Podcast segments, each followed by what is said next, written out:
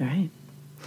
There's no stronger wind a blowing than the one that blows tonight up the canyon from the desert. Hey, you don't know wrong from right. You don't give a damn about your convictions or what deity you endorse. If you run up your abstractions, it'll blow you plumb off course. You better row.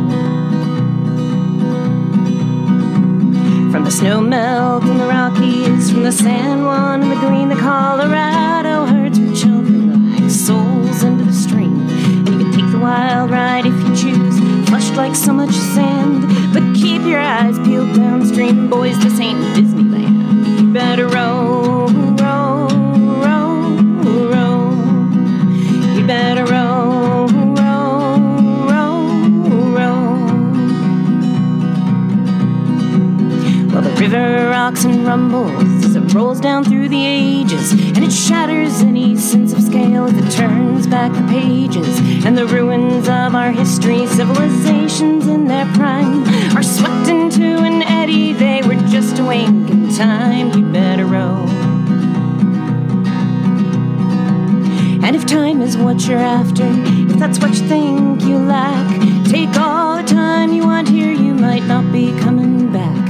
And you can lift your eyes and wonder as you drift from shore to shore.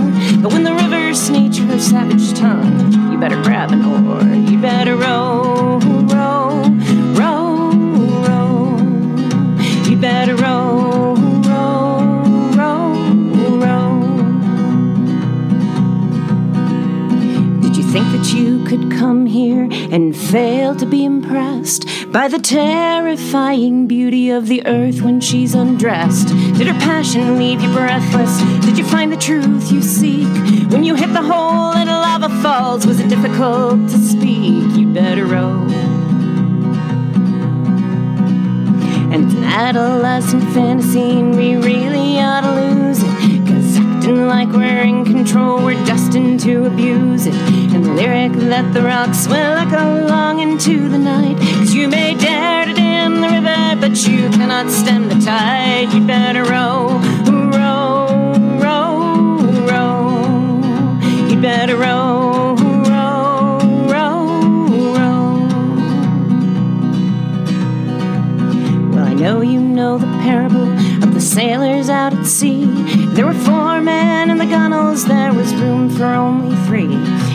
My friend, you don't believe that we're all in that same boat, how long can you tread water? How long can you stay afloat? You'd better row, row, row, row. You'd better row, row, row, row. You'd better row, row, row, row, row, row, row, row. Row your boat gently down the stream.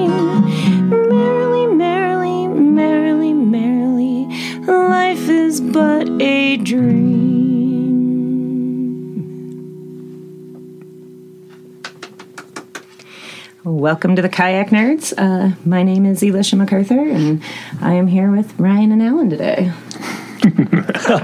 Oh, that brought me so much joy. That was fantastic. Uh, and I'm sure you all recognize that song. yeah. Wow, I'm like speechless. That was great. Okay, Thanks, Lish. sure. Uh, so, as you guys can tell, we are here with Lisha today. My name is Ryan.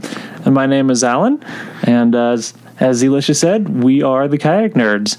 And uh, I just want to put it out there that while Elisha is um, here with us today, she might not be a kayak nerd, more of a river nerd in general and rafter nerd in general. So I, I, I, it's true. I'm not a kayaker. That might be a good place to start. Have you kayaked before? I actually don't know this question. Oh yeah, no, I, I, I, my feet fell asleep in kayaks. Yeah. Um, in the immortal words of Huckleberry Finn, there weren't no home like a raft. Other places do feel all cramped up and smothery and such, but not a raft. You feel mighty free and easy and at home in a raft. Are you trying to talk our listeners into rafting? I no. and, and, and, and I do hard boat. I'm, I'm not just a rubber pusher. I do hard boat. When I hard boat, I paddle an OC one. I'm I'm single blader for life, unless I've got oars in my hands. And I suppose at that point it's just two single blades. Two single blades. Mm-hmm. Single blader for life, sorry. Yep. Yep. Sure. More coordinated because you're doing two at once. Yeah. Um, funny enough, I've actually always found it ironic that you guys chose to use the song Row as your intro for the kayak nerds. Yeah. Why did you do that, Alan? Well, I love the song, and I think it's just a perfect river song, and it encapsulates everything that I feel about being on the river and in a canyon, and uh, that applies equally well to kayaks and canoes and rafts and everything else. Yeah. You're gonna have to rewrite it so that it's paddle instead of No. row. No. sorry. Before we answer the question of why or like how that song came to be, lots of people want to know where it is and like how they get it. Um, but do you mind introducing yourself a little bit first, Lish? Uh, sure. Um, Who are you? I'm just a boater. um, so my name is Elisha McArthur, and I am a co-owner of Canyon River Instruction with Alan, uh, who happens to also be my husband. Oh yes, spoiler alert. So you guys know each other pretty well then? Hi. We've talked once or twice. yeah. Yeah. Yep. and uh, yeah, I've been a, a whitewater enthusiast for my entire life. Um, I've been a whitewater professional for this will be year 24 for me. Wow.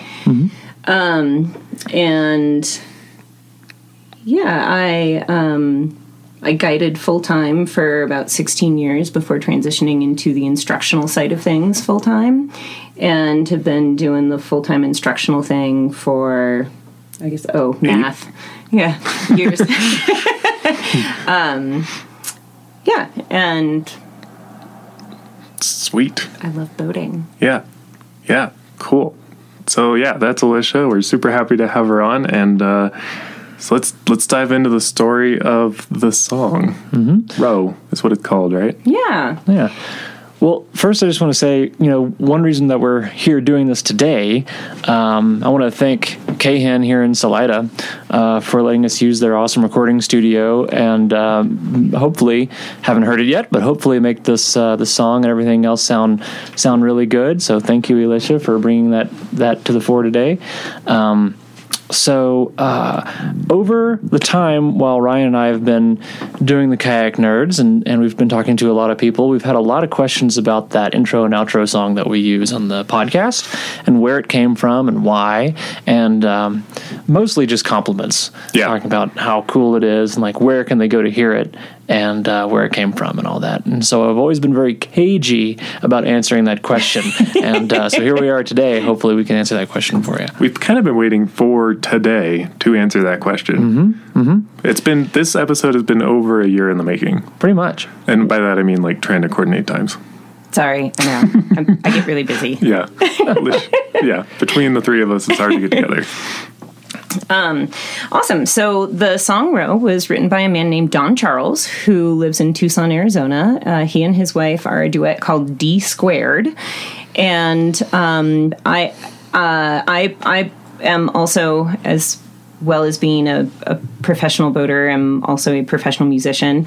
Um, I I do not currently have a studio recording of Row, though it is on my list of things to do in life.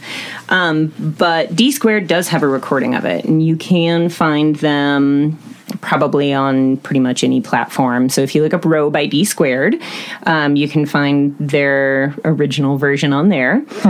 Um, and kind of neat, actually, when I don't even. I'm not sure where I first came across the song. I think just as a musician and a boater, I, I tend to have a slight obsession with river songs. Um, and so people often bring river songs to me. Like when someone discovers a new river song, they'll send me a link to it. Or, you know, back in the day, people would burn me CDs Right. of river songs. And, and I think that was one that was on a burned CD that was gifted to me years ago.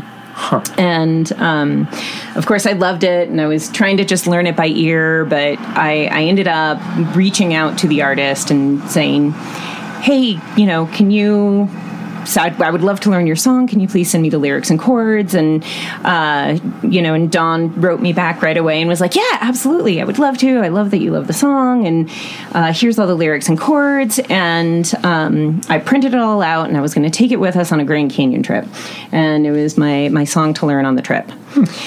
Um, that trip was slated to launch October 1st of 2013. That was Alan's permit. That was, That was my permit. Mhm. And on October 1st of 2013, the government shut down because of Congress not coming to a fiscal agreement for the end of the fiscal year, which is weirdly October. Don't ask me Yeah. why. Yeah. And uh, we were the very first trip to be turned away from the put in on the morning of October 1st. Oh, I guess actually our permit was, our launch date was October 2nd. We were there to rig October 1st. Yeah. Right, you get there the day before, so you have the boat ramp to rig, and then Yep. you can leave early the next day. Yeah. Um, So we were just to add, yeah, we were the very first trip to get to the Lees Ferry Road with the the Ranger car with his lights on, parked sideways across the road, blocking the road, Telling people to turn around. telling people to turn around. And I was the first person he got to talk to about it. Poor Wow. guy was shaking in his boots. Really? oh, he was so terrified. Bunch of angry boaters Yeah. really wanting to get on the water. yeah. These people are not going to be happy. These people were not happy. No, we were not. Um, but what ended up happening was that the Marble Canyon Lodge was gracious enough to let us and all of the other trips that were being turned away camp in their parking lot. Um, we camped there for five or six days. Um, it, it became affectionately known as the Dirt Eddy. and if if you were one of the folks who was in the Dirt Eddy, I'm sure you've got all kinds of memories of that pathetic place.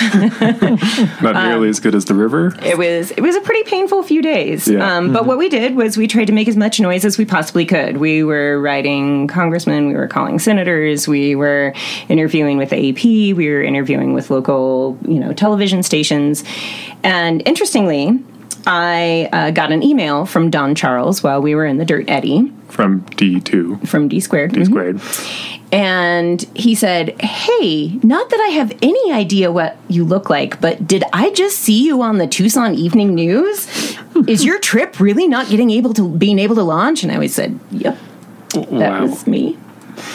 I Um, didn't know this part of the story. Yeah. So, and anyways, uh, kind of neat. I, I still have never met Don, but you know, we're Facebook friends and chat every now and then. And he's a super nice guy. And yeah, Cool.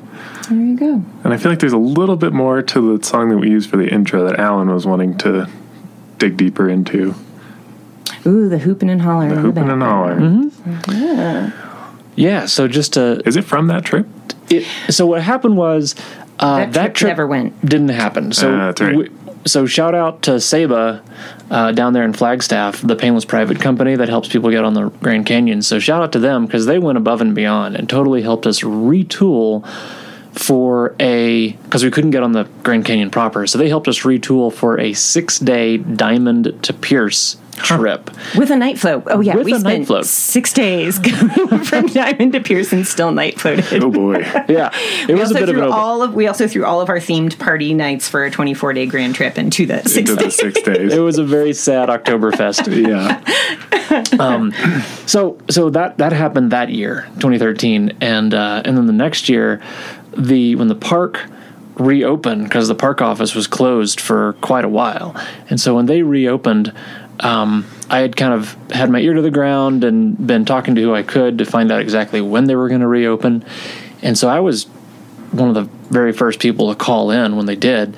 And the deal was that if I could call in and talk to them and just request another date, they could probably just give me another date, uh, which I did. And I I ended up requesting September 22nd, I believe it was, of the following year It's almost a year later. uh, pretty much a year Yeah. later. And um, he just right over the phone, the fellow at the office just gave it to me. He's like, "Okay, great, here, you you go." go." Wow. Yep. And which was amazing. Um, and then I, I learned later that September twenty second is the most put in for date in the in the lottery Wow. System. Uh, and it worked out perfectly because it was after motor season. Uh, the weather was phenomenal. Everything kind of came together. Yeah. And just to say, all of the trips that got canceled during that government shutdown were given the same. So basically, uh, all of the permit holders that weren't able to launch were able to choose any launch date they wanted between the day the park opened and five years from then. Wow. So they basically just said, "We're sorry you got hosed. Pick your next date." You got free reign whenever Yep. you want. Wow. Yep. Yep. So we presumably everybody picked a date and got to go eventually. We we just went the next year. And so that was when that song was recorded. Was a year later, uh, in like late September, early October. It was recorded at Ledges Camp, which if you've been down the Grand is a very beloved camp that's kind of unique. It's a and really cool camp. yeah, and it's kind of where you want to aim for if you want to hike Havasu at all. And it, it can be a very um, sought after camp. Uh, not only is it a cool camp, it's also, like I say, where you kind of have to stop if you want to hike Havasu. And um, there's main ledges and then upper ledges. And we had been leapfrogging with this other trip for most of most of the time, and What day is Ledges? Like, where where does that put you in your trip? um, a little past middle, I believe. Yeah, it's just it's the lower half. Yeah, but kind of the So it'd be like day eight or nine or something. Ten. probably closer to 10 well and depending on how many days you're doing Right, too right. Yeah. but yeah like But you're you're past definitely middle. yeah past middle. You're past Phantom. past phantom yep um, so you're kind of down in that that region. past crystal Yeah, it's after Crystal. Yep. Yep. um oh it's right after upset actually Oh yeah, it is. Yeah. That, I love that rapid. i love I have that's what's on my bracelet is upset Really? yeah I Oh, wow. designed it upset rapid That's awesome. So, anyways, we Rochambeaued with this other trip for who was going to get ledges proper and who was going to get upper ledges. And somehow we won the Rochambeau and we were able to camp at ledges proper. And the other group was camped at upper ledges. Which you can like see each other practically. Yeah. And, you know, and they were a fun crew. I've actually uh, maintained friendships with some of them since. And um, they, uh, you know, because they were had become friends of ours during our leapfrogging.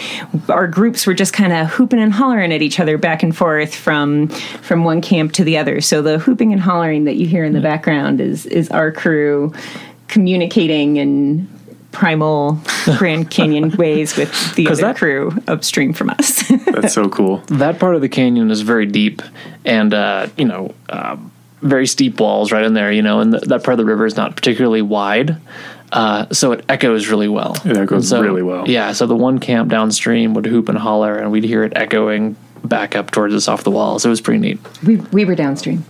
They were upstream. we were downstream they were upstream Yeah. i always get turned around as to which one is which yes Yep. Alan, and what did you record that on? Yeah, it's kind of cool. Um, I, I just recorded it on my uh, my DSLR camera on a tripod. Yep. Um, just Lish was uh, so do you have a video? there is a video. So that yeah, I so, haven't seen this video. Yeah, we're gonna we're gonna post it.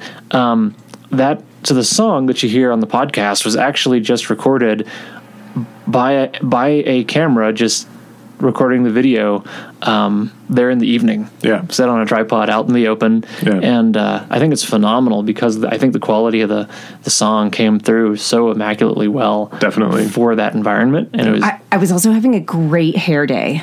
oh yeah, it's amazing. It'll come through in the video. A great hair day. What Oh, does yeah. that mean, Lish? Oh, my hair is better after like a week on the river than any other time. Man, my, my hair doesn't like not being. I on guess the we river. should just always be on the river then, right? Yeah, I mean, much. that's what that means. Yeah.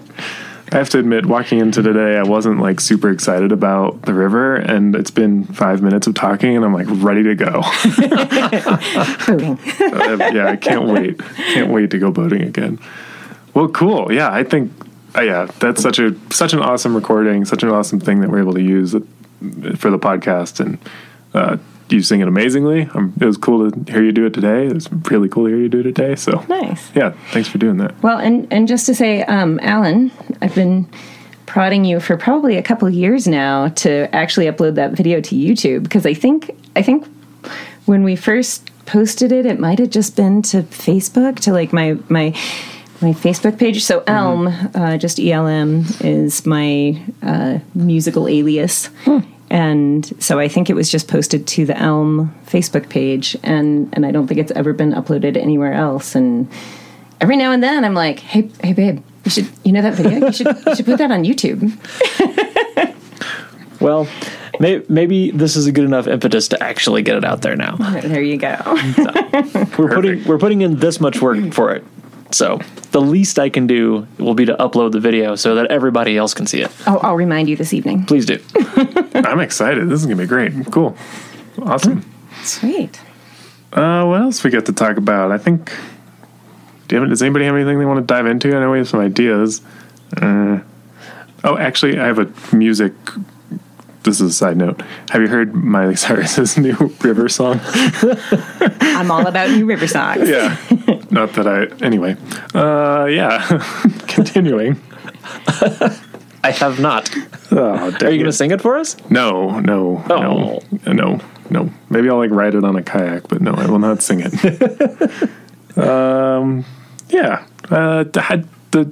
I feel like I always end up asking these questions. I feel like this is kind of why I wanted to start the podcast. Like, I'm just so fascinated with like how people got into river stuff and like what makes them so passionate about it. Like, you've been doing it, Lish, for 26 years. You said 24. Professionally. Yeah. So you've been on the river for a very long time. Obviously, you love it, and I want to like pick that little piece out and find out why. Yeah. Okay. Um, so, like I say, I've, I've been on the water professionally for 24 years, but I've been on the water for, oh, math is hard, um, 38 years. Wow. So, my dad got into whitewater uh, actually when my mom was pregnant with me. And he just he had a friend who was a raft guide and who also uh, got him into open canoeing. Um, and he just you know was always kind of an outdoor enthusiast and really got into the whitewater thing and so he was just a private boater but when i was a kid i mean he basically put me in a pfd you know as soon as i was big enough to fit into the smallest pfd he could find and I, I think I was three when he first put me on a raft. Wow. And um, Do you guys see many three-year-olds on the rivers? sometimes, Yeah. Mm-hmm. Your kids and yeah. There's, there's some ways to do it right, and there's some places to go that are totally appropriate if you are Yeah. comfortable out there. totally. Yeah. I first put my kiddo on a raft at one. Yep. So she's 15 now and wants nothing to do with it. Yeah. Yeah. oh, except for she did tell me the other day that her favorite thing these days is paddle guiding because she gets to yell at people. Story That's checks out. hilarious. anyway, I love that. in terms of she has to go boating. That's her favorite way to go boating. If she has to, has to. in like two years, she's gonna love it. Uh, yeah, I know. I'm not not worried. Yeah. Um, but anyway, so like I say, you know, growing up, like our summer vacations were the Middle Fork of the Salmon Really? and the Chama, and yeah, I mean, it was You lucky son of a. yeah, it, it was it was what we did, and and actually the salmon was kind of in our backyard. I'm originally from Western Montana, hmm. and the salmon was just over the pass from us, so that was kind of our standard. We would run the salmon a couple times a year. Did you have to get a permit to do that? Yes, but this was the 80s when Nobody- permits were easier to Wow. come by. Wow. Yeah. I can't even imagine. So I, I, I think Ed Abbey said it best when he said the reason there are more people on the river these days is that there are more people on the planet these days. Um, and It's a good thing. I'd rather have people on the river than other places, but I'd also like to get a river permit every once in a while. I totally feel you. It would be nice. Yeah. Anyways, um, when my when I was twelve, my parents got divorced, and my dad gave up boating, and I suddenly felt this void in my life, and I realized that it that that void that I was feeling was that I was missing the river. Um, when one day I I met this girl named Elena, and she told me that her dad owned a rafting company, and I was suddenly like. Take me rafting. Yeah. Yeah. Um, and so Elena and I became dear friends, and I I would spend my summers down at her house on on the Rio Grande. And um, when I was 15, I I told her dad that I wanted to be a raft guide when I grew up, and Uh, his name is Steve Harris, uh, commonly known as Uncle Steve in the river industry. Um, kind of the saying is that he's everybody's uncle, but truth be told, he's really my surrogate dad, and he half raised me. Um, and is still very much a father figure to me.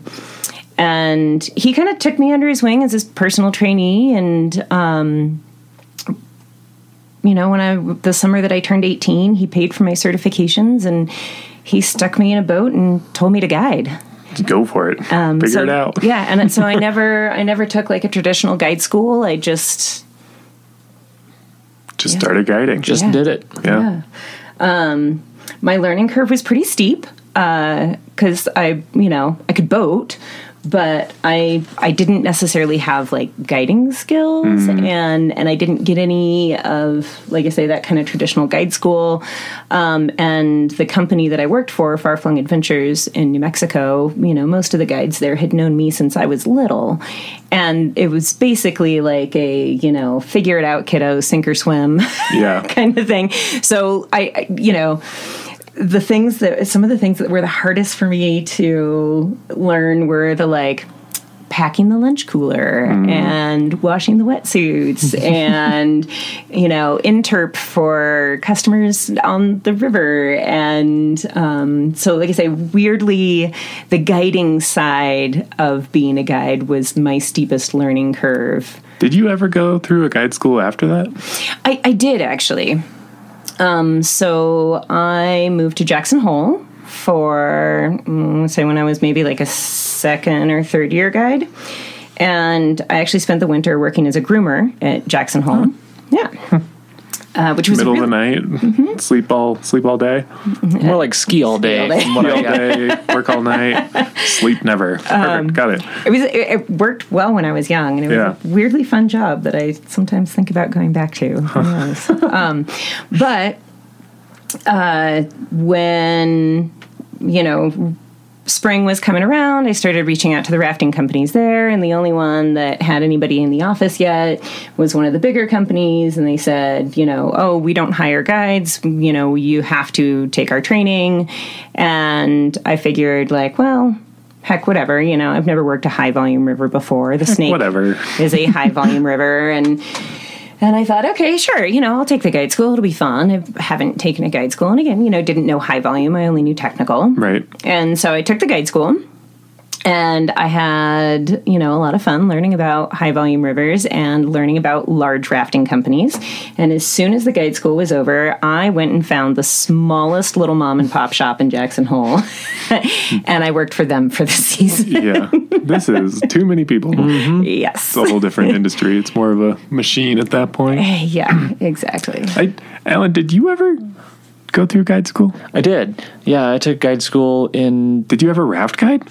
A tiny little bit. He's run like two trips. Yeah, a very tiny little bit as a as an actual raft guide. My my boss was very kind. He did he he he took me off of the schedule for guide school that year because he knew that my new boyfriend was taking the guide school. Mm-hmm.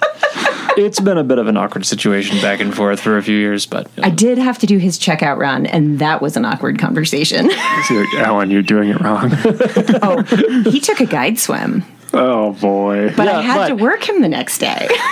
so I know you were in a bit of a pickle. But to my credit, I, I did self recover on that rock very quickly. oh, he did. He self rescued very well. What river was this on? On the oh, On. Browns. It was really low water. Which rapid? Raft I'm not River. telling. I'm not telling. Raft? Oh It was boy. low water. It was really. It was like 300 CFS. How long ago would this have been? 2012. 2012. Wow. Yep. Yep. Before you were born. No, actually, same year, but yeah. no, I'm not 11. I was going to say. No, and I did that for, as an aside, I did that for a little bit, and I was like, you know, helped Elisha with a number of trips, and I was like, all right, this is less fun for me just because I don't, you know, didn't really enjoy being in the boat with paying customers in that way. Yeah. Um, and I love teaching, but there was a bit of a different scenario, right? And so I was like, all right, this is fun. So I went off and s- kept taking photos in Browns Canyon for the photography company anyway, where I got to boat in and boat out by myself, and so that was perfect. Yeah, tour raft. I just said tour guiding. Raft guiding is more like tour guiding Yeah. on some on some level. My, I, I love though that um, during that time period when Alan was working as the main photographer in Browns Canyon, um, I, I was managing a, a small field office for a rafting company here, and so my official title was head boatman. And uh, you know how there's kind of this. Uh, What's the word I'm looking for here? It's like stereotype that the head boatman always dates the photo girl. Alan was the photo girl. I was absolutely the photo girl. Heck yeah. Every, every day, Lish would float by and see the pretty mermaid on the rock, Yep, pretty much. or dwarf, or whatever you want to call them. That's amazing. yep. So you took pictures of her every day for like. Mm-hmm. Uh, it's funny. many years. Yeah. Yeah, quite quite a few years. Yeah. Yep. Some days I'd see you twice when you were double dipping, and some days on a full trip, you'd full day rather, you'd uh, take lunch right up above Zoom Flume and bring me a cold beverage of some kind, and Soda and it was great. That sounds fantastic. good way to good good way to be on the river. Yep. Yep. Yeah. Um, Well, I have a question for you. Uh, going back to your, um, we've talked about this some, but going back to your early experience with your guide school and kind of what that process was like for you, how do you think that that influences your current outlook when you're working with new boaters or new guides, um, or just your current way of being on the river? um, so I, I suppose that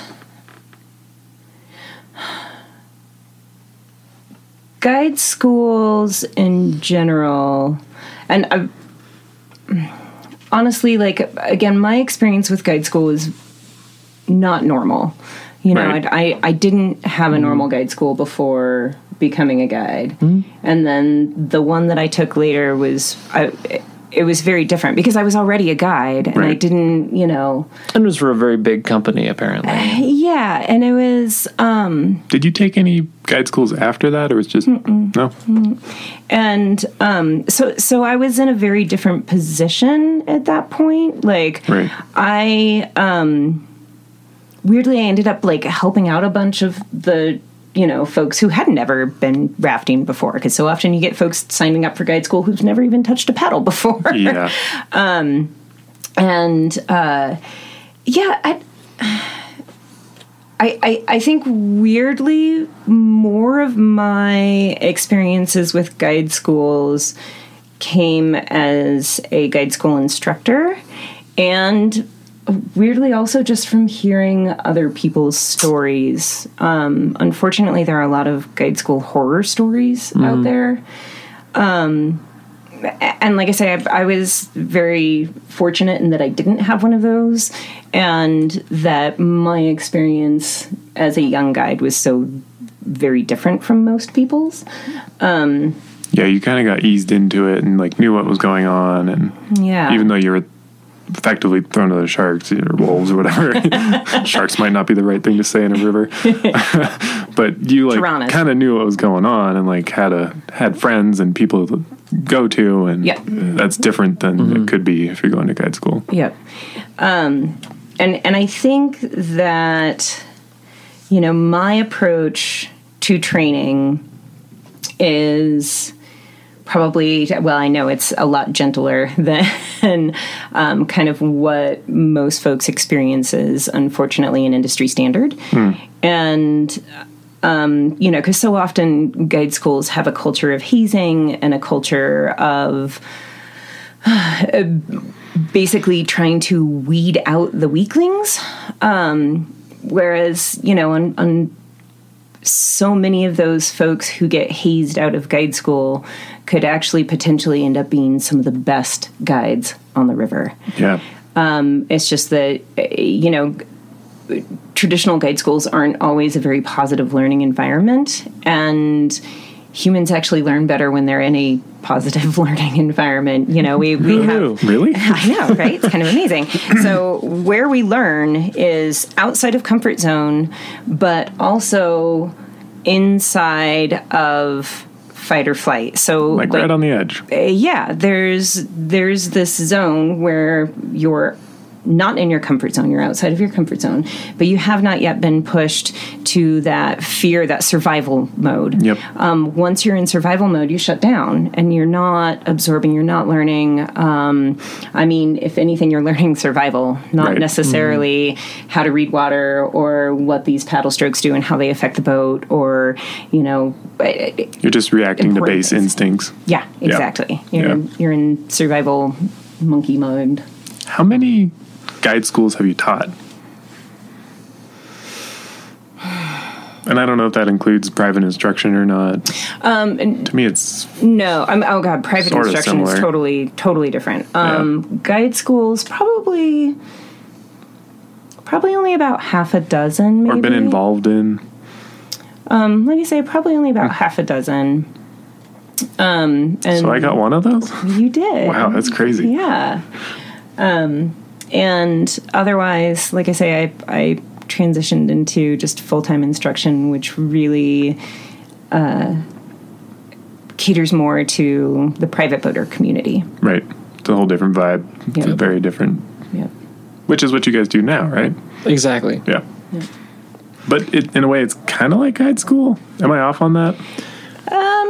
Um, And Well, not in like the bad ways you're talking about, but like you're learning how to guide a raft. Yeah, well, I mean, we have some products that are closer to what you think of as a guide school than than just a, a one or two or three day private instruction.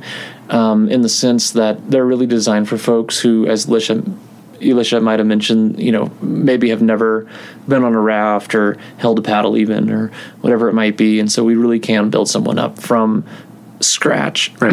and that's usually a five or six day course. Oh, wow. for for beginners. But here's the difference is that what we're running and what we build as our private boaters guide school um, is focused solely on boating. Like Yeah. that's it. We we talk about, you know, What river else, would safety. a, what we else would a guide school be focused on? guide schools are designed to create employees. Huh. So you're saying like, I don't know, HR stuff for like uh, how to deal with the public or So well, and like how to entertain people on the raft, and Right. how to how to be kind of that that presence that people are going to the or are signing up for a trip. how to, get the be boats moved on and off the bus as fast as possible. Exactly. how we pack our lunches, how we do our safety speech. So it's not are all- the trailers and the vehicles that we run. This is this is our company policy. Um, this is where we hang our you know PFDs, and this is the order in which we give customers their gear in the morning. Right. Um, Which so- makes sense. You got to learn that Yeah. if you're going to be a guide. Yeah, absolutely. But guide schools are designed to create employees. Right. Um, guide schools are also focused to teach one stretch of river or whatever it is that that guide is going to be working on. They hone you in on which rock you're going to need to avoid the most. Yeah, Right. exactly. Whereas Interesting. what we're doing is we're in our private boater guide school or any of our private instruction is we're really focusing on foundational fundamental boating skills that you can take anywhere. How to read water, Yeah. The, the Proper- physics of how a boat works, proper stroke technique. Exactly. biomechanics. Yeah. Okay, that's awesome. Yeah. So very, very different. Mm-hmm. Weirdly. Yeah, yeah. weirdly, I, I figured they were closer than that, but no. Well, one reason we called it the private boater guide school was because we realized that in every commercial guide school, there's probably at least one, maybe two or three or more folks who were there as private boaters who were not going to work, and they just thought that was the only way that they could acquire those base fundamental skills. gotcha. Um, and they're not wrong. That for a lot of you know most of the Yeah. time, that's how that's how that's been. Uh, but but um, that's obviously not appropriate for everybody. right, right. Huh. That's really interesting. I, didn't, I don't think we've ever talked touched on that before.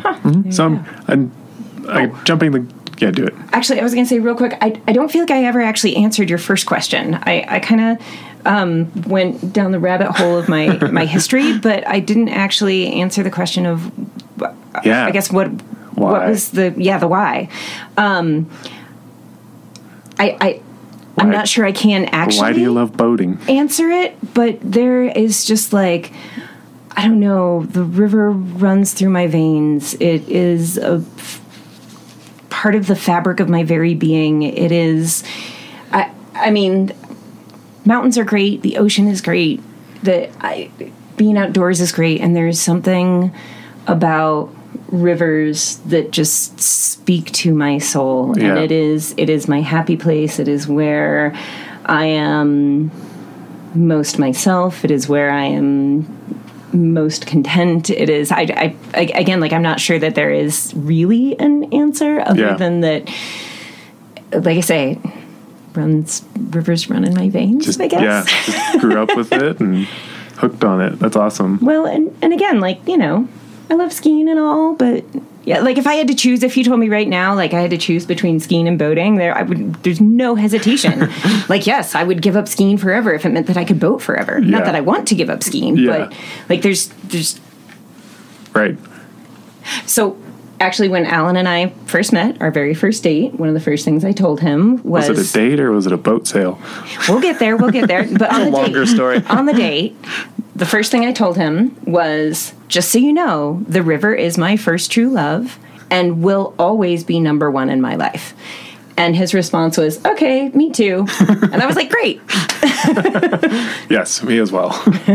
Yeah, you thought it was going to be this whole big, you know, uh, confrontation or conversation. I'm like, nope, yep, check. I was like, all right, I we're getting also feel along that way. just fine. That's hilarious. okay, um, I, I just I wanted to go back there because I felt like I hadn't quite Yeah. answered. So I feel like every podcast, every conversation we have is but me trying to find the answer to that question. It just comes out in little different ways. So cool. yeah, thanks for thanks for going for it. Yeah.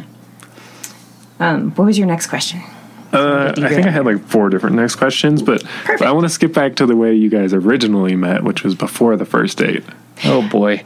Um. So, Just because it's funny, I- you don't have to go crazy into into it. But well, as I mentioned, when I do paddle a hard boat, I paddle a canoe.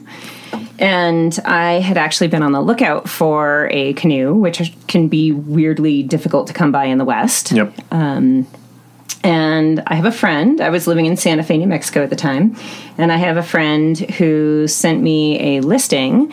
Uh, there was a canoe posted to the Mountain Buzz Gear Swap, and he said, Lish, it's in Taos and it's a good deal. You should hop on it. and so I got on the Mountain Buzz and I and I checked out this boat and I checked out the listing and I wrote the person selling, I wrote the seller, and I emailed this laundry list of very technical questions about the boat. And the seller wrote back with, Hi, River Mama, I like your email name. Best pickup line in history. and then, Okay. to his credit, commenced to answer in immaculate detail uh, all of my very technical questions questions. about the boat. that's amazing. Um, Yeah, and uh, I decided to buy the boat. And it was it was like going to be a week or two. See, Alan was living in Taos at the time, and it was going to be a week or two before either I could get up to Taos or he could get down to Santa Fe. But he said, "That's fine. I'll hold the boat for you." Um, and in that two week period, we uh, we would like stay up late at night on Google Chat. Is Google Chat even a thing anymore? I have no I idea. have, yeah, I don't know. Anyways, I would, we would like stay up like chatting, Talking about boating. talking about Pretty much. boating and life, the universe, and everything. Yeah. Mm-hmm. Um, and I, I guess we probably kind of fell in love just those in those first two weeks. And Stalking each other on Facebook. it turned out that there were photos of him that I'd already liked. That was kind of weird. I was like, I don't even know this person. How did I like photos Just of him? end up on the river at the same time, or well, it turned Or out that that mutual friends Yeah, similar posted. people. Yep. Well, and, and actually, my friend who had told me about the listing was also a good friend of Alan's and didn't realize it was Alan selling Mm. it. And he was the one who, like, you know, would post pictures when they were out boating, and I would like them. Um, anyway, so when uh, when we got together for the canoe sale, we also decided to have a date. Um, and that was when that whole "the river will always come first conversation happened. And during the canoe sail. In we, actually, quotes. we actually went skiing. Ski date for a canoe sail. uh-huh It was it, was February. sounds like a sounds like a great first date. Um, well, I went on a second date with him anyway. I wasn't much of a skier at that time. really. poor, poor guy grew up in Texas. That's Oof. true. I know. Oof is is absolutely right. Yep. Yep. But you know what, babe, you, you stuck with me and uh, you taught me how to ski much better. And um, thank you. You're welcome. All right, enough of that. um, Oh, but moral of the story be careful what you buy off of the Mountain Buzz Gear Swap. Sometimes there are strings attached. You end up with a boyfriend Yeah, and Or a I, husband. or a husband. and I still have the damn canoe on my deck. It was it was the guest book at our wedding. Yep, I think I signed it. I'm sure you did. How uh how how much did you sell the canoe for? Uh, Four hundred. It's amazing. Did you he give her a remembers that. discount? No. Oh boy. So it's still hers then. oh yeah. I just never paddle it anymore. That's really funny. It hangs on our porch. Yeah. But it's it's a special canoe. Yeah. Yeah. Yeah. Yeah. Oh boy. So that, gave, that's that story. that gave me enough time to think of what I was gonna continue for the uh, raft guiding conversation. Oops, I keep touching the table. Uh, uh, that Lish, you are working on kind of standardizing raft guide trainings. Can I bring that up? um, Am I allowed to bring that up? How much time you got? Whew, yeah, that's a little bit of a loaded question. Um, I mean, I I have a dream. It sounds like a good one to me. So basically, um, and I guess to give a little bit of a background here, um, I, in terms of instructional, uh, the the world of whitewater instruction, um, the American Canoe Association is kind of the world's leader in paddle sports instruction.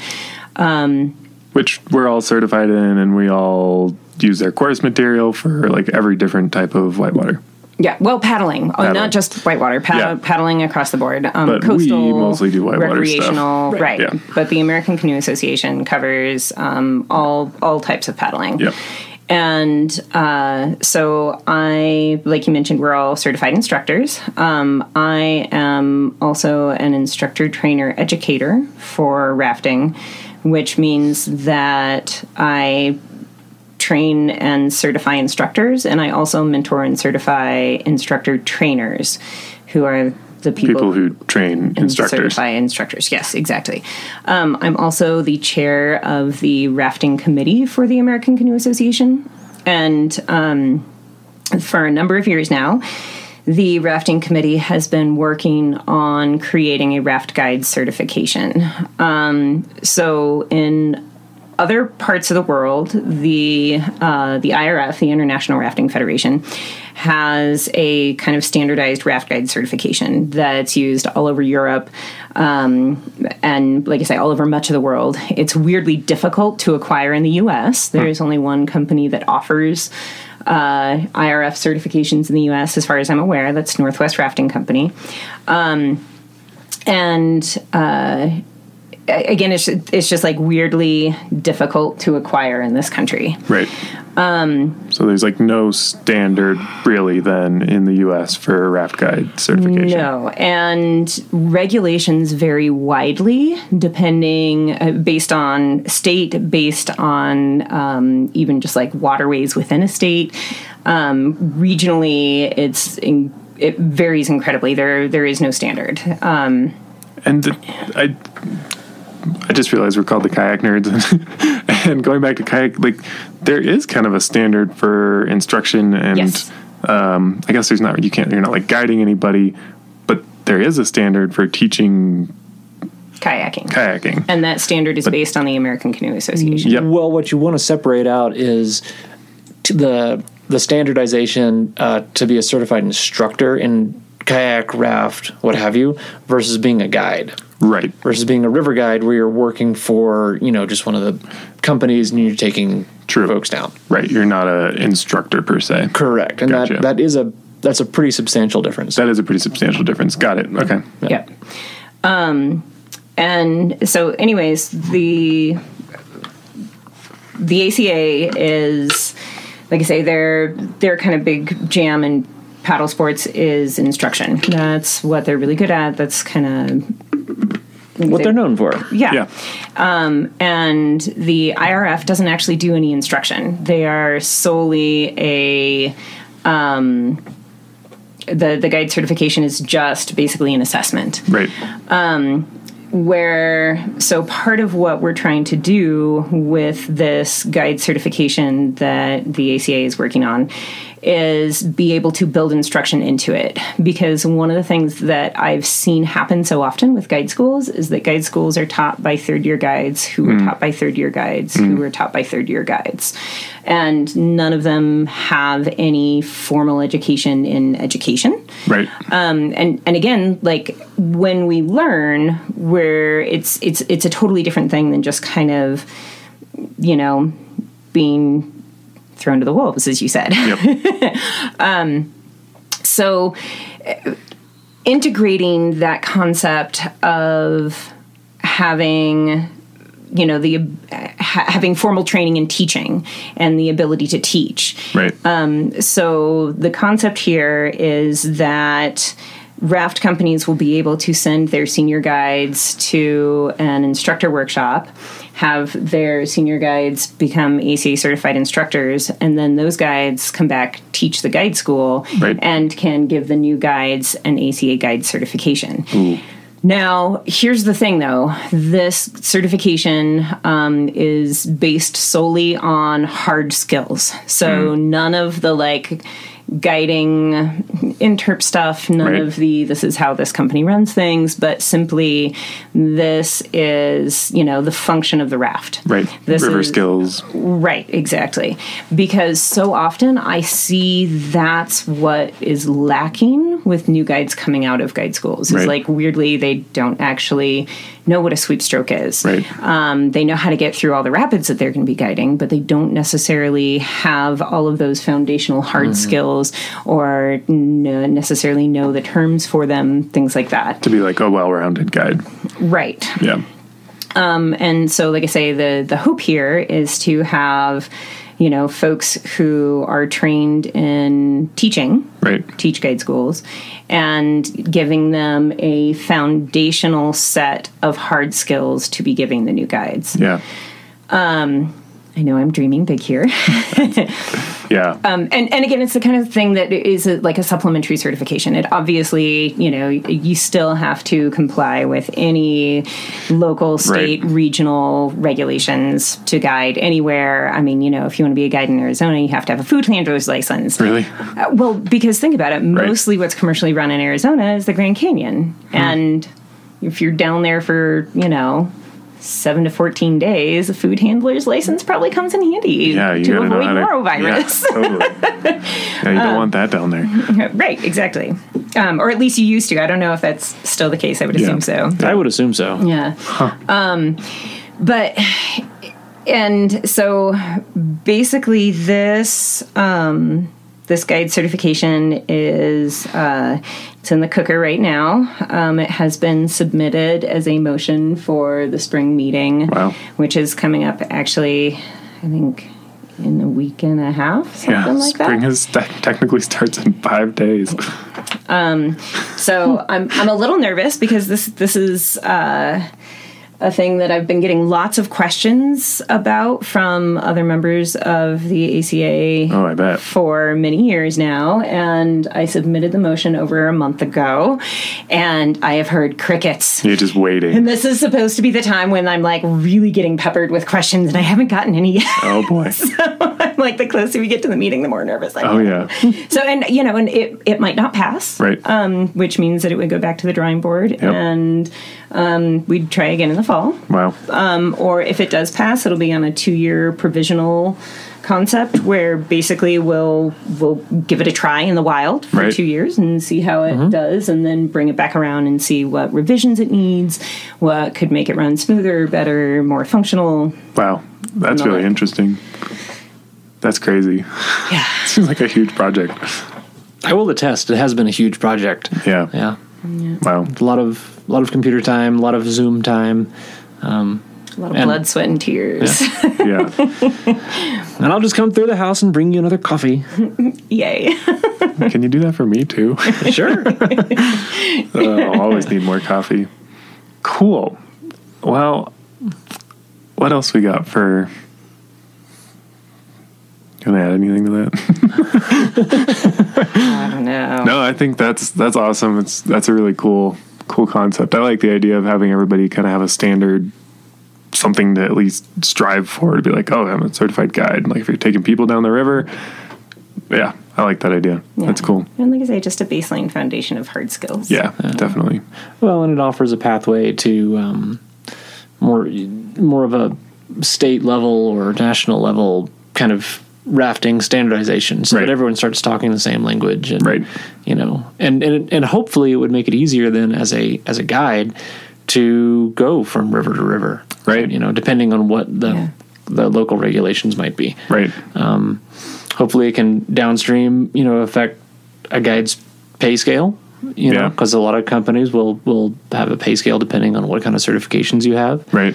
Um and you know, possible liability issues as well. You know, if if you can prove that you've been, you know, actually um, trained in a curriculum that's really actually vetted Yep. by a known entity. That's you know, really neat. So all these things. That's really cool. You and your lawyer brain. I'm sorry. He's not actually a lawyer. He just comes from a family of them. That's Dodge the true. lawyer I forgot bullet. about that. Dodge the lawyer bullet. But then he, but then he talks like one sometimes. Sometimes it comes and goes. Yeah. yeah. cool. Well, I feel like I don't have a whole lot other questions. I've got two very important ones. Um, but Alan, did you have anything you wanted to add in? Do you have any questions for your wife? Now I feel like Johnny on the spot. Oh, sorry. Uh, related to the river. Whew. Phew. Yeah, this is couples therapy, actually. Oh. Do, do you want to go boating soon? yes, please. All right, great. Yay. Can I come? Uh, sure. Um, cool. So the two questions that I have are: What is your favorite river and favorite boat? And you can choose whichever order you'd like to answer those in, and it doesn't have to be a hard boat. any boat, any river, anytime. Yes. yes. Yeah, I know that's a very hard question. Um, okay, so and like we've we've clarified this before like it doesn't have to be you know like the best boat but like the one you have the most fondness towards or like you mm-hmm. know So I do have a current favorite boat. Um, her name is Grace O'Malley. She is part of the Canyon River Instruction Fleet. She is our 16 footer, hmm. and she has a big old canyon rig frame on her. And She's green. I was gonna say what color lime green, oh yeah yep and she's an AIRE uh, R series, the 15.6, actually just shy of 16 feet. And um, I have to say that the AIRE R series in general is probably just my favorite all around raft. why do you like it so much They're very versatile, very functional, very stable. They, um, you know, go really well from paddle raft to oar raft. They um, they have a little bit larger tube diameter, um, which is part of what makes them so stable. I love AIREs in general because of and and not everybody agrees with me here. That's fine. I love the air floors. So the air floors actually suck up water into the floor, which makes them sit a little deeper in the current, which makes them track like a dream. It also makes them heavier at the takeout. You have to either let them drain or get more people or both. You know, it, it, it does make them, you know, a little more to deal with at the takeout. Interesting. But it makes them perform on the water immaculately well. and um, like I say, the R series in general, I just find to be incredibly versatile. They're incredibly stable. They're great as a teaching fleet. I also just really enjoy, like I say, the, the way they perform on the water yeah and um, yeah, our our fifteen six is uh, well, and I just I like I like big boats. is that because you like the grand or Um, I mean, I like the Grand too. um, yeah, I, there's something there's something special about rowing a big heavy boat.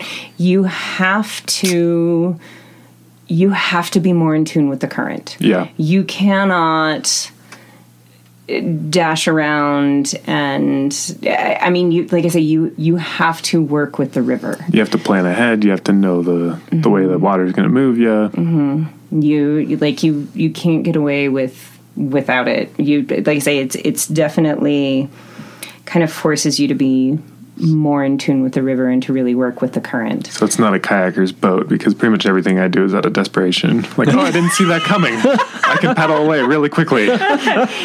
so ironically when alan was learning to raft and, and I, I find this um, pretty regularly when i work with kayakers who are, are learning to raft is that their biggest challenge is that they try to make last minute maneuvers Which you can't do in a big raft. right yeah you have to you have to just you know s- plan ahead and set up early and really utilize currents Yeah, yeah. a little bit of a rabbit and a hare situation.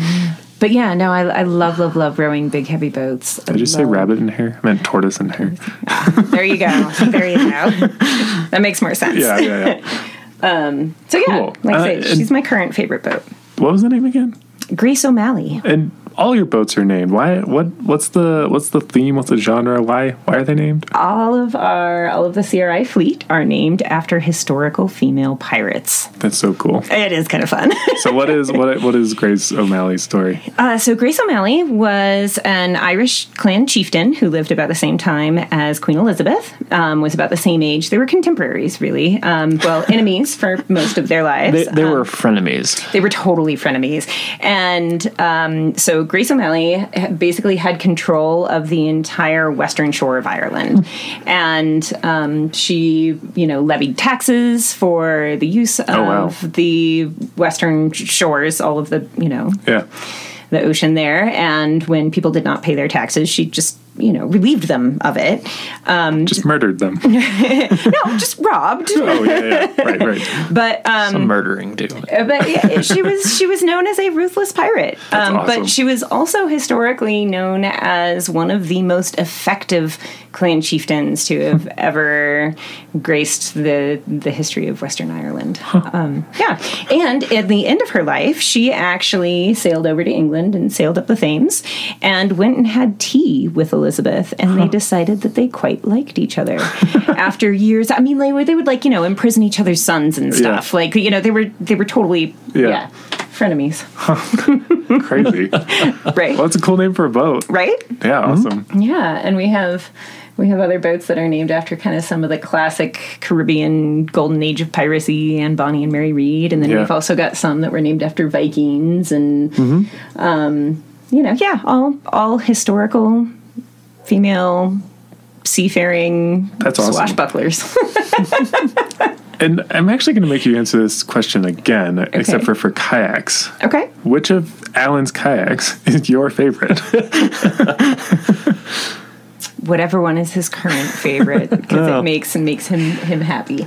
Um, so he has that new uh, what is it the the it's the Pyranha The Ripper 2. Ripper two Rip Snake also. The Rip Snake also. um, and kind of fun. We actually just uh, we got to run the salt like a week or two ago, and um, uh, so in his ripstick is lime green with black. And I was actually really stoked when he was sitting there looking between his boats and decided to pick that one because it matched my boat that I took, which was lime green. And then we get down there, and the two other groups that we're boating with have a the twin to my boat and a lime green AIRE 15 155R and then there was an old wilderness wearboat which is a green uh, NRS and We were a very green crew. it was kind of fun we were river. all green boats That's awesome. Yeah. I, cool. I weirdly like matching I think I know that about you. yeah. Cool. Um, so you don't really care. like I say whichever one makes him happiest at the Perfect. moment Perfect. I'll be telling you all about these kayaks and like this one does this, this, and you're like, yes, dear. yeah. Yeah. Yeah. Yeah. You're like, yes, yes, dear, and I will carry the groover and your beer. It's good to make friends with grass. All right. So then maybe the harder question favorite stretch of river? Favorite river, favorite stretch of river? so the three that I've always come back to are the Rio Grande the Salt and the Arkansas. Hmm. And they're very similar in character in terms of that they're kind of along the lines of those lower volume technical.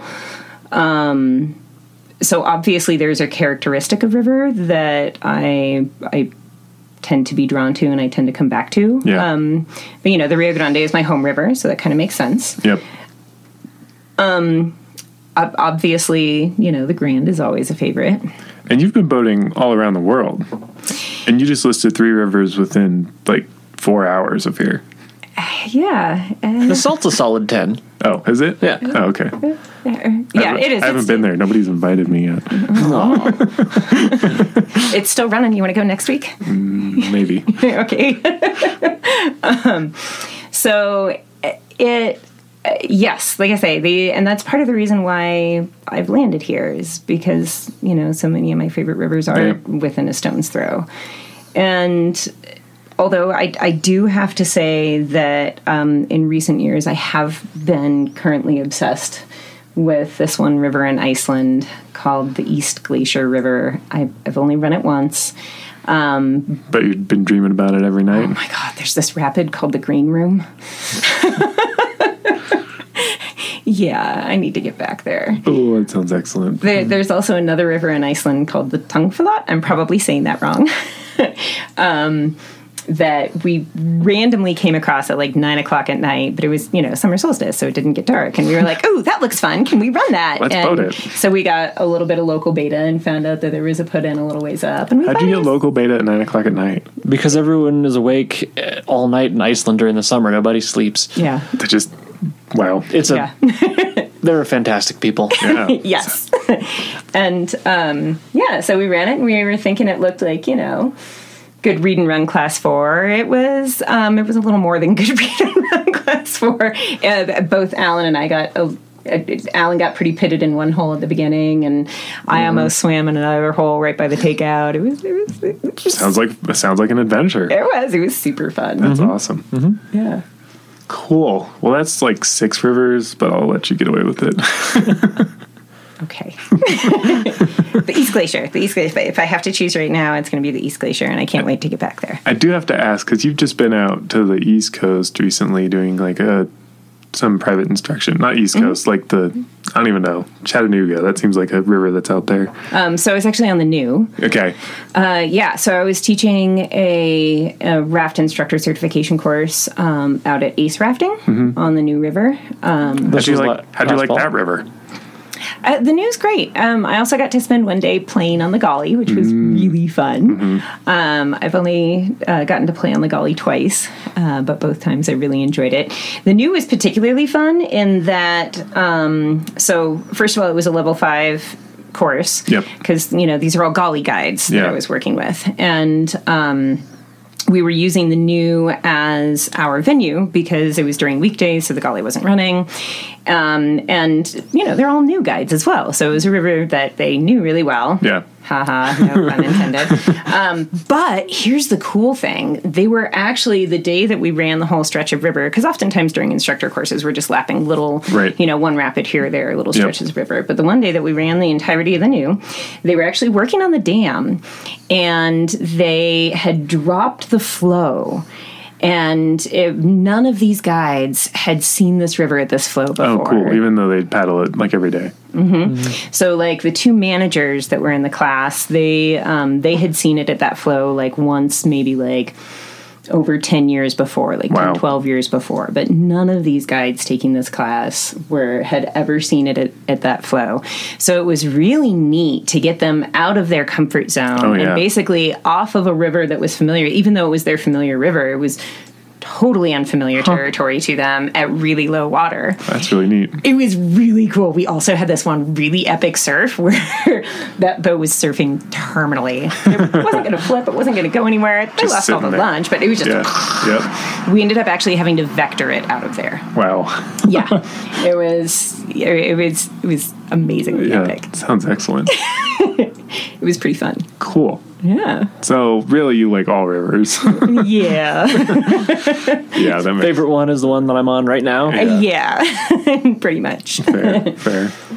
Well, cool. I think that's all I've got. Unless Alan, you want to add something in, or Lish? Uh, no, I think we covered a lot of bases. I don't know, Ryan. You said you wanted to talk about your guide school. Oh yeah, I forgot about that. I was kind of hoping we'd get away without it. oh, but it's one of my favorite stories. It's not a bad one to share.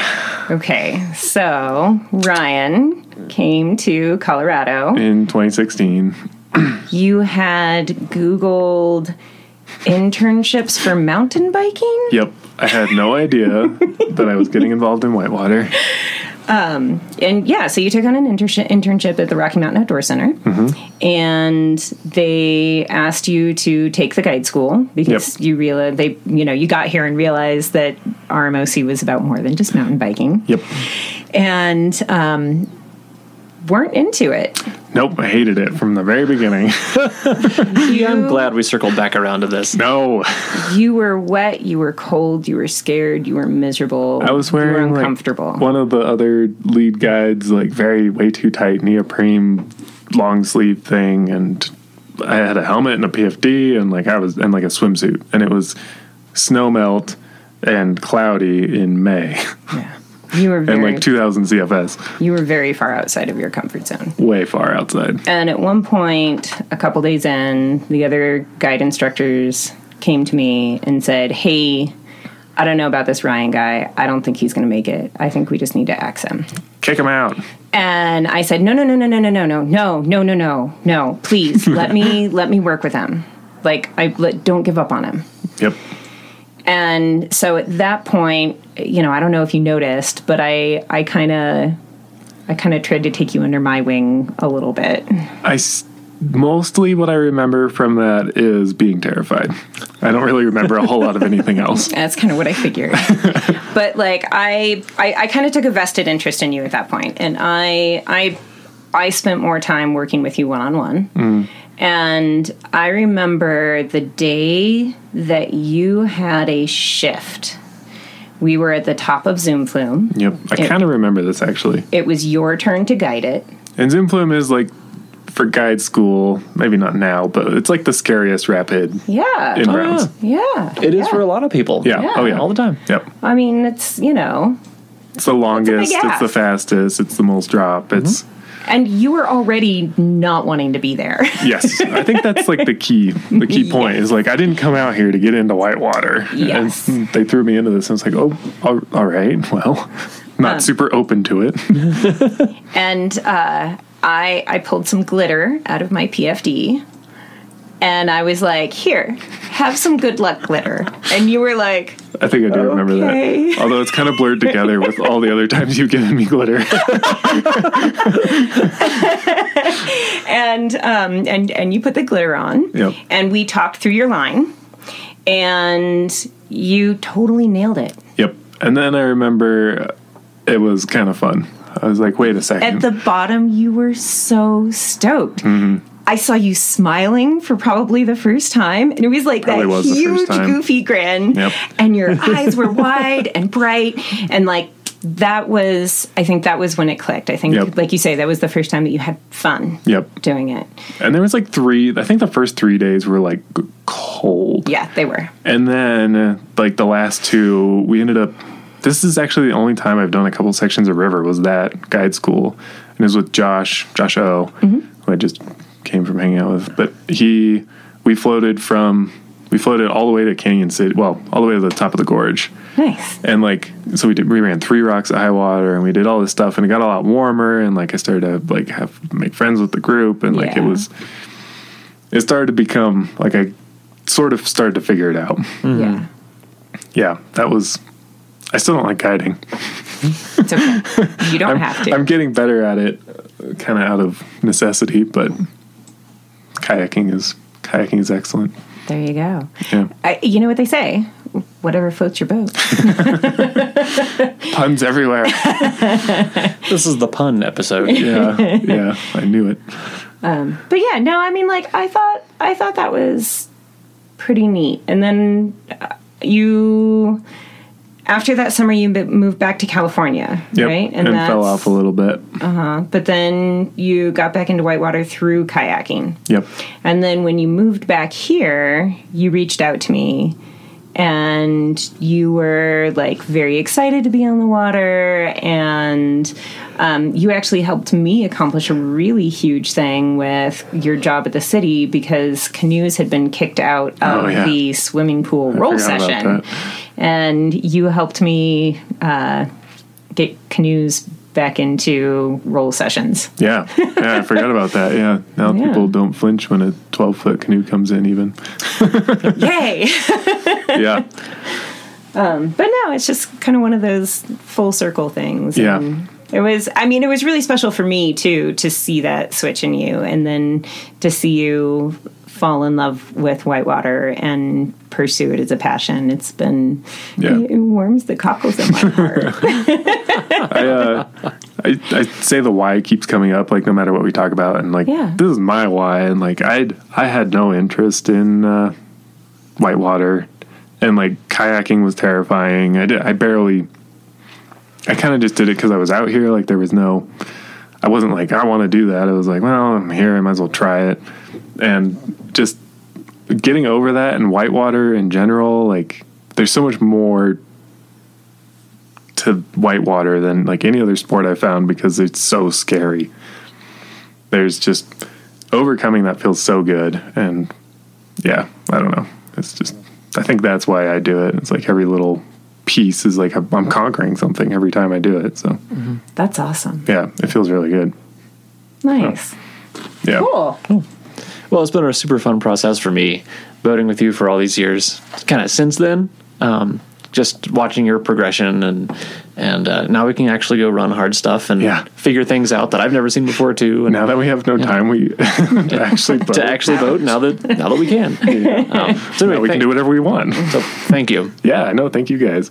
Yeah. it's uh it, just the last missing piece is that you guys stuck me on a grand trip as like coming into a class three boater mm-hmm. and that is really and that's how we became friends and like that's how all of this is happening and that's how i got way better at kayaking and yeah no lots of progression together it's been awesome Now you went into that grand trip. You had a super solid roll. yeah that was about it which I don't think you would have made it without that roll. No. because the start first week, every eddy line you were rolling over two or three times. Yep. uh, and just going and just going for it, and it was Oh, yeah. great. And by Yep. the end of it, man, we were firing up all the big rapids. By the end of the Oh, yeah. trip, and like your, you know, your your progress uh, progress, and your progression through the whole thing was Oh, just yeah. phenomenal. just what how many hours is that in a boat eight hours a day for 20 days Yep, almost 200 hours yeah helped a lot Yep.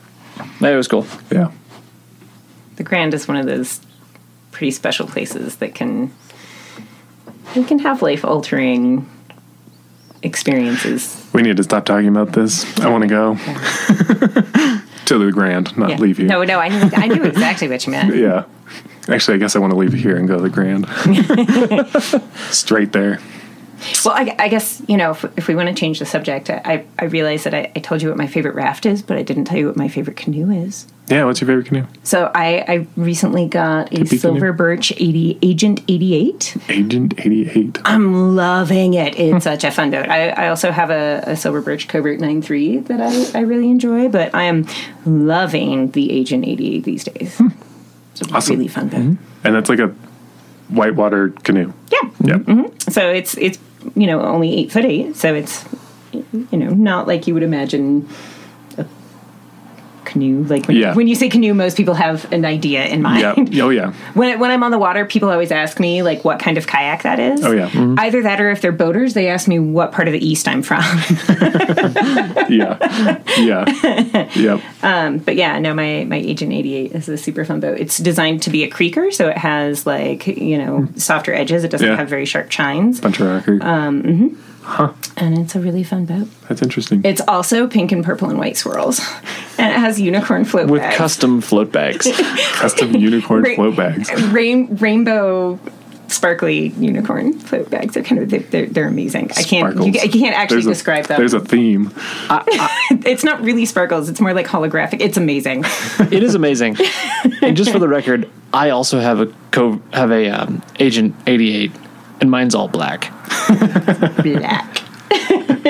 Oh, typical. well, cool. Awesome. I think this has been a super fun episode. I love the song at the beginning. I love that we have that. It's really cool. Thanks for going through the story of that and Yeah, my pleasure. everything. And thanks for being here. And Yeah, this this episode has been a long time in the making, so um, it, this felt great. yeah, Talking all about rafting. Yeah. Jeez. you guys are like, you know, it's okay. All white whitewater's good. eddying out here. No. Yep. I like getting Eddie out. Yeah. Oh, yeah. yep. So awesome. cool. Yeah. Thanks Good for stuff. coming. And Well, I'm, I might not be a kayak nerd, but I am most definitely a whitewater nerd. So yes, you are. cool. Awesome. Thanks so much, you guys. Yeah. All right. Well, well uh, thanks for joining us. Yeah. See everybody on the next episode. better row, row, row, row. You'd better row, row, row, row. You'd better row, row, your boat gently down the stream. Merrily, merrily, merrily, merrily. Life is but a dream. Nailed it. Nailed it. Yay. All right. Now I have to figure out how to stop this without. I might just